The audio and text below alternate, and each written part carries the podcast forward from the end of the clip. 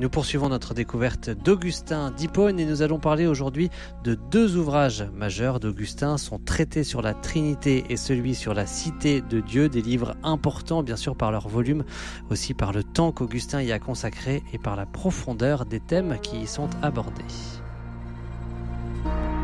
À l'écoute des pères, l'émission de dialogue RCF sur les pères de l'Église avec Jean Charmois, orthodoxe. Interroge ton père et il t'instruira, tes anciens et ils te répondront. Livre du Deutéronome, chapitre 32, verset 7.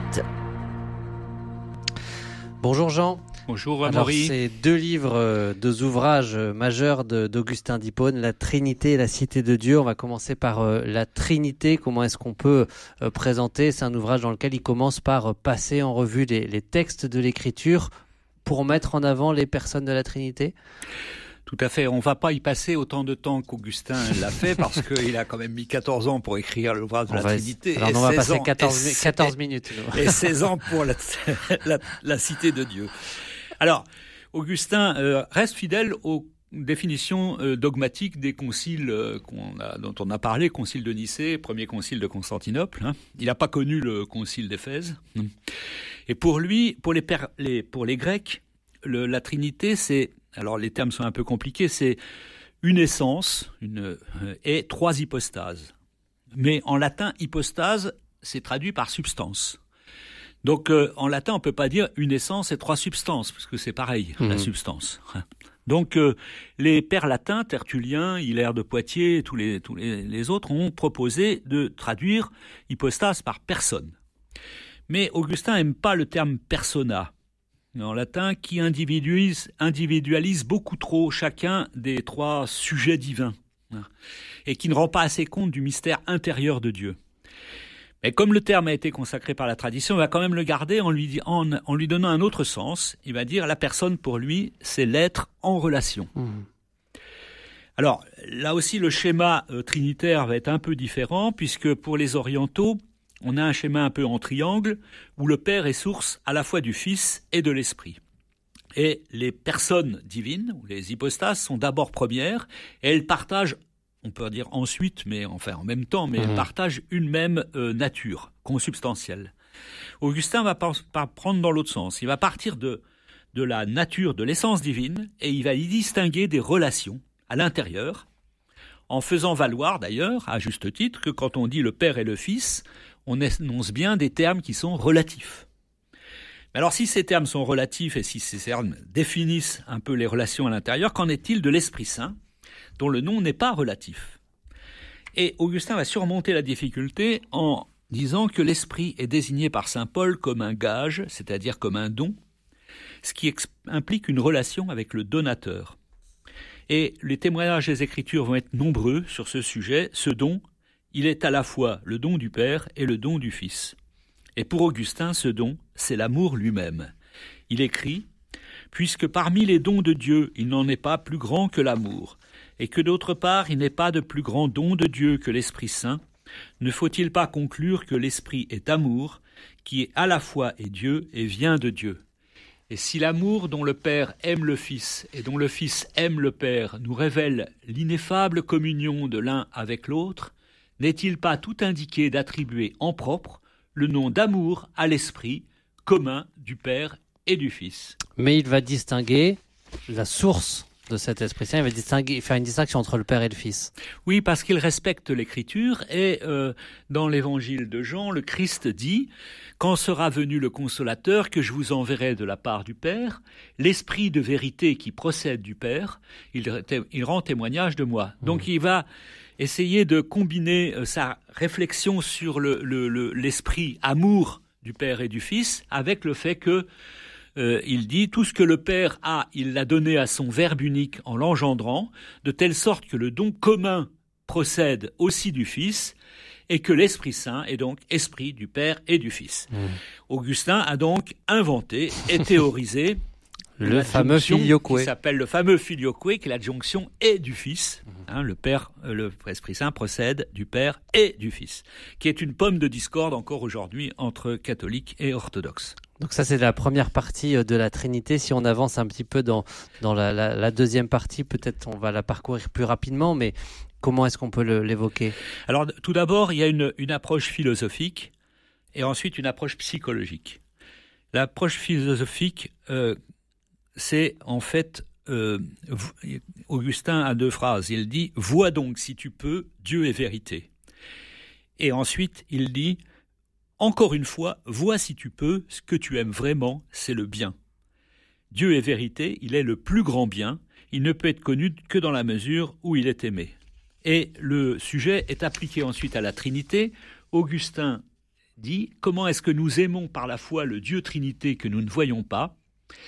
Et il dit ce que nous aimons, ce n'est pas n'importe quelle triade, mais c'est la Trinité qui est Dieu. Voilà donc ce que nous aimons dans la Trinité, c'est qu'elle est Dieu. Nous n'avons pas vu, nous ne connaissons pas d'autre Dieu, il n'y a qu'un Dieu, celui-là seul que nous n'avons pas vu encore et que nous aimons par la foi.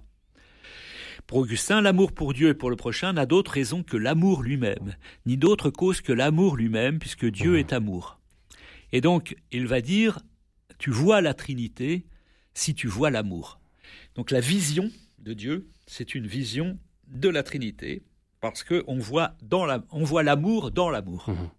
Et ensuite, il a une approche psychologique alors qui va être extrêmement forte et qui va être euh, très très très avoir une postérité remarquable hum, à travers tout le, tout le cursus des philosophes euh, en, Occident. Euh, et il dit, Augustin discerne dans l'âme des similitudes avec la Trinité, sous forme de deux triades. D'une part, l'âme est esprit, connaissance, amour, et plus encore, il va insister là-dessus, mémoire, intelligence et volonté. Et il dit, si donc la triade de l'âme est image de Dieu, ce n'est pas parce qu'elle se souvient d'elle-même, se comprend et s'aime, donc la mémoire, l'intelligence, la volonté, mais parce qu'elle peut aussi se rappeler, comprendre et aimer celui par qui elle a été créée. Qu'elle se souvienne donc de son Dieu à l'image de qui elle a été faite, qu'elle le comprenne et qu'elle l'aime, qu'elle adore le Dieu incréé qu'il a créé, capable de lui, et qui, à, qui, à qui elle peut être unie par participation. Donc on voit bien qu'elle se souvienne de son Dieu, ça commence par la mémoire. Oui, alors la mémoire, parce que alors là, on retrouve les, les, les, livres 9 et 10 de la, des confessions qui sont extraordinaires sur le, sujet de la mémoire et de la réminiscence. Mmh. Il dit que l'analogie de la mémoire avec le Père correspond à la primauté de la mémoire dans le processus de connaissance. Et la mémoire renvoie au Père qui est inengendré éternel. L'intelligence, qui est notre faculté représentative, renvoie au Verbe qui est la parole et la pensée du Père. Et ensuite, la volonté qui est en nous la faculté d'aimer qui est infini puisque nous sommes capables de sacrifier jusqu'à notre propre vie, renvoie au Saint-Esprit, amour du Père et mystérieuse liaison divine à l'intérieur de la Trinité. Et il écrit cette phrase euh, incroyable Mémoire, intelligence et volonté sont une seule vie, une seule âme, une seule essence, mais elles sont trois choses quand on les considère dans le rapport mutuel. L'une contient l'autre, mais chacun les contient toutes. En effet, je me souviens que j'ai la mémoire, l'intelligence et la volonté, je comprends que je comprends, que je veux et que je me souviens, et je veux vouloir me souvenir et comprendre.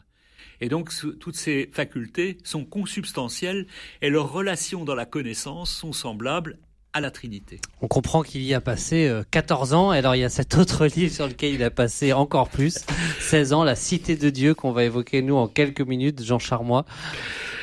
Oui, redoutable exercice, s'il en est. Il nous pardonnera. Alors, la cité de Dieu, on peut, voilà, comment est-ce qu'on peut la, présenter? Bah, D'abord, il y a, un, événement, un, événement euh, fondamental qui est en août, en août 410, Rome est pris par les Visigoths avec leur roi Alaric. La ville est pillée et dévastée pendant trois jours, et Rome était restée inviolée pendant huit siècles. Mmh. Donc Rome, c'était quand même la maîtresse du monde. Et la secousse est telle dans l'Empire qu'on l'interprète comme le signe de la fin du monde? Euh, Saint Jérôme, Jérôme de Stridon, dit Avec une ville et une seule est mort le monde entier. Mais euh, Augustin va prendre les choses de manière un peu différente. Il va prendre beaucoup de recul sur le sujet et il va essayer de combattre déjà au moins une thèse qui est la thèse des païens, qui est encore une thèse utilisée aujourd'hui d'ailleurs, hein, mhm. qui est euh, de dire que l'avènement du christianisme est à l'origine de la chute de l'Empire romain et la chute de Rome. La Cité de Dieu, c'est autre chose qu'un écrit de circonstance. C'est un long ouvrage qui va aborder énormément de thèmes. C'est presque comme une sorte de, compendium euh, catholique. Hein de manière souvent décousue, avec beaucoup de discrétion, mais autour d'un thème récurrent, celui des deux cités. Il écrit cette phrase célèbre Deux amours ont donc bâti deux cités. L'amour de soi jusqu'au mépris de Dieu, la cité de la terre, l'amour de Dieu jusqu'au mépris de soi, la cité de Dieu. L'une se glorifie en soi, l'autre dans le Seigneur.